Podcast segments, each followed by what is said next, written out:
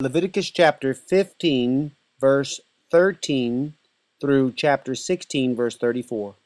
When a man is cleansed from his discharge, he is to count off seven days for his ceremonial cleansing.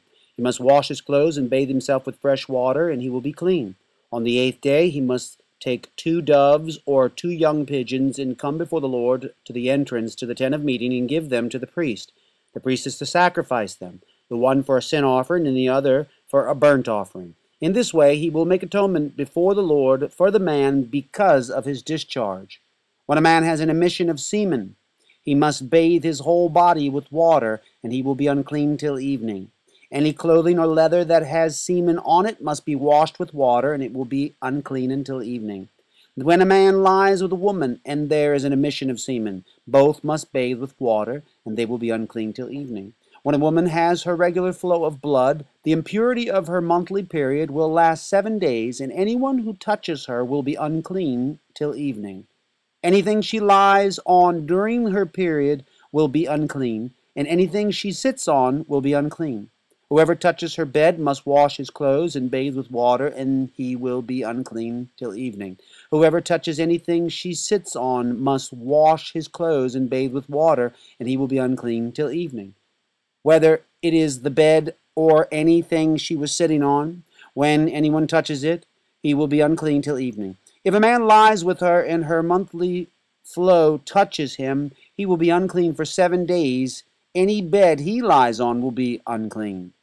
When a woman has a discharge of blood for many days at a time other than her monthly period, or has a discharge that continues beyond her period, she will be unclean as long as she has the discharge, just as in the days of her period. Any bed she lies on while her discharge continues will be unclean, as is her bed during her monthly period, and anything she sits on will be unclean, as during her period. Whoever touches them will be unclean. He must wash his clothes and bathe with water, and he will be unclean till evening. When she is cleansed from her discharge, she must count off seven days and after that she will be ceremonial clean. On the eighth day, she must take two doves or two young pigeons and bring them to the priest at the entrance to the tent of meeting. The priest is to sacrifice one for a sin offering and the other for a burnt offering. In this way, he will make atonement for her before the Lord for the uncleanness of her discharge. You must keep the Israelites separate from things that make them unclean, so they will not die in their uncleanness for defiling my dwelling place which is among them. These are the regulations for a man with a discharge, for any one made unclean by an emission of semen, for a woman in her monthly period, for a man or a woman with a discharge, and for a man who lies with a woman who is ceremonially unclean. Leviticus chapter 16. The Lord spoke to Moses after the death of the two sons of Aaron who died when they approached the Lord.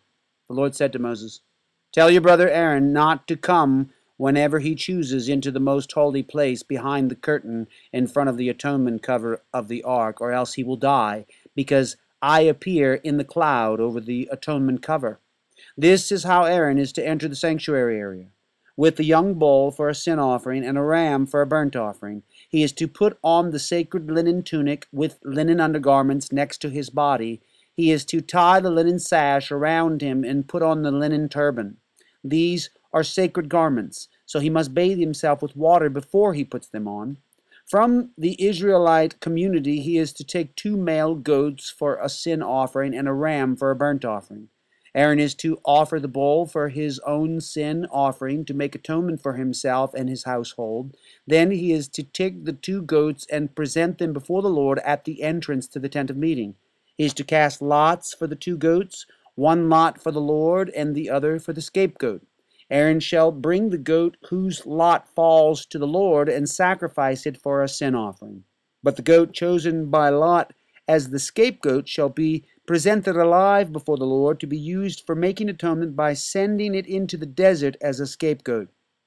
Aaron shall bring the bull for his own sin offering to make atonement for himself and his household, and he is to slaughter the bull for his own sin offering. He is to take a censer full of burning coals from the altar before the Lord, and two handfuls of finely ground fragrant incense, and take them behind the curtain. He is to put the incense on the fire before the Lord, and the smoke of the incense will conceal the atonement cover above the testimony, so that he will not die. He is to take some of the bull's blood and with his finger sprinkle it on the front of the atonement cover. Then he shall sprinkle some of it with his finger seven times before the atonement cover. He shall then slaughter the goat for the sin offering for the people and take its blood behind the curtain and do with it as he did with the bull's blood. He shall sprinkle it on the atonement cover and in front of it. In this way he will make atonement for the most holy place because of the uncleanness and rebellion of the Israelites, whatever their sins have been. He is to do the same for the tent of meeting, which is among them in the midst of their uncleanness. No one is to be in the tent of meeting from the time Aaron goes in to make atonement in the most holy place until he comes out, having made atonement for himself, his household, and the whole community of Israel. Then he shall come out to the altar that is before the Lord and make atonement for it. He shall take some of the bull's blood and some of the goat's blood and put it on all the horns of the altar. He shall sprinkle some of the blood on it with his finger seven times to cleanse it and to consecrate it from the uncleanness of the Israelites. When Aaron has finished making atonement for the most holy place, the tent of meeting, and the altar, he shall bring forward the live goat. He is to lay both hands on the head of the live goat and confess over it all the wickedness and rebellion of the Israelites, all their sins, and put them on the goat's head. He shall send the goat away into the desert in the care of a man appointed for the task. The goat will carry on itself all their sins to a solitary place, and the man shall release it in the desert. Then Aaron is to go into the tent of meeting and take off the linen garments he put on before he entered the most holy place, and he is to leave them there. He shall bathe himself with water in a holy place and put on his regular garments. Then he shall come out and sacrifice the burnt offering for himself and the burnt offering for the people to make atonement for himself and for the people. He shall also burn the fat of the sin offering on the altar. The man who releases the goat as a scapegoat must wash his clothes and bathe himself with water. Afterward he may come into the camp.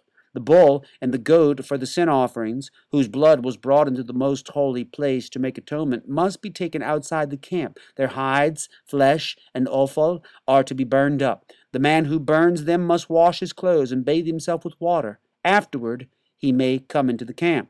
This is to be a lasting ordinance for you. On the tenth day of the seventh month you must deny yourselves and not do any work, whether native born or an alien living among you. Because of this day atonement will be made for you to cleanse you. Then, before the Lord, you will be clean from all your sins. It is a Sabbath of rest, and you must deny yourselves. It is a lasting ordinance. The priest who is anointed and ordained to succeed his father as high priest is to make atonement. He is to put on the sacred linen garments and make atonement for the most holy place, for the tent of meeting and the altar, and for the priests and all the people of the community. This is to be a lasting ordinance for you. Atonement is to be made once a year for all the sins of the Israelites. And it was done as the Lord commanded Moses. Psalm 28, verses 1 through 5. To you I call, O Lord my rock. Do not turn a deaf ear to me. For if you remain silent, I will be like those who have gone down to the pit. Hear my cry for mercy as I call to you for help, as I lift up my hands toward your most holy place. Do not drag me away with the wicked, with those who do evil, who speak cordially with their neighbors, but harbor malice in their hearts. Repay them for their deeds and for their evil work. Repay them for what their hands have done, and bring back upon them what they deserve, since they show no regard for the works of the Lord and what his hands have done. He will tear them down and never build them up again. Proverbs chapter 6, verses 27 through 29. Can a man scoop fire into his lap without his clothes being burned? Can a man walk on hot coals without his feet being scorched? So is he who sleeps with another man's wife. No one who touches her will go unpunished. Mark chapter 5, verses 21 through 43. When Jesus had again crossed over by boat to the other side of the lake, a large crowd gathered around him while he was by the lake. Then one of the synagogue rulers, named Jairus, came there. Seeing Jesus, he fell at his feet and pleaded earnestly with him, My little daughter is dying. Please come and put your hands on her so that she will be healed and live. So Jesus went with him. A large crowd followed and pressed around him, and a woman was there who had been subject to bleeding for twelve years. She had suffered a great deal under the care of many doctors and had spent all she had, yet instead of getting better, she grew worse. When she heard about Jesus, she came up behind him in the crowd and touched his cloak, because she thought, if I just touch his clothes, I will be healed. Immediately her bleeding stopped, and she felt in her body that she was freed from her suffering. At once, Jesus realized that power had gone out of him. He turned around in the crowd and asked, Who touched my clothes? You see the people crowding against you, his disciples answered, and yet you can ask, Who touched me? But Jesus kept looking around to see who had done it. Then the woman, knowing what had happened to her, came and fell at his feet, and trembling with fear, told him the whole truth. He said to her, Daughter, your faith has healed you. Go in peace and be freed from your suffering. While Jesus was still speaking, some men came from the house of Jairus, the synagogue ruler. Your daughter is dead, they said. Why bother the teacher any more? Ignoring what they said, Jesus told the synagogue ruler, Don't be afraid, just believe. He did not let anyone follow him except Peter, James, and John, the brother of James. When they came to the home of the synagogue ruler, Jesus saw a commotion, with people crying and wailing loudly. He went in and said to them, Why all this commotion and wailing? The child is not dead, but asleep. But they laughed at him. After he put them all out, he took the child's father and mother and the disciples who were with him, and went in where the child was. He took her by the hand and said to her, Talitha cum, which means, Little girl, I say to you, get up. Immediately the girl stood up and walked around. She was twelve years old. At this, they were completely astonished. He gave strict orders not to let anyone know about this, and told them to give her something to eat.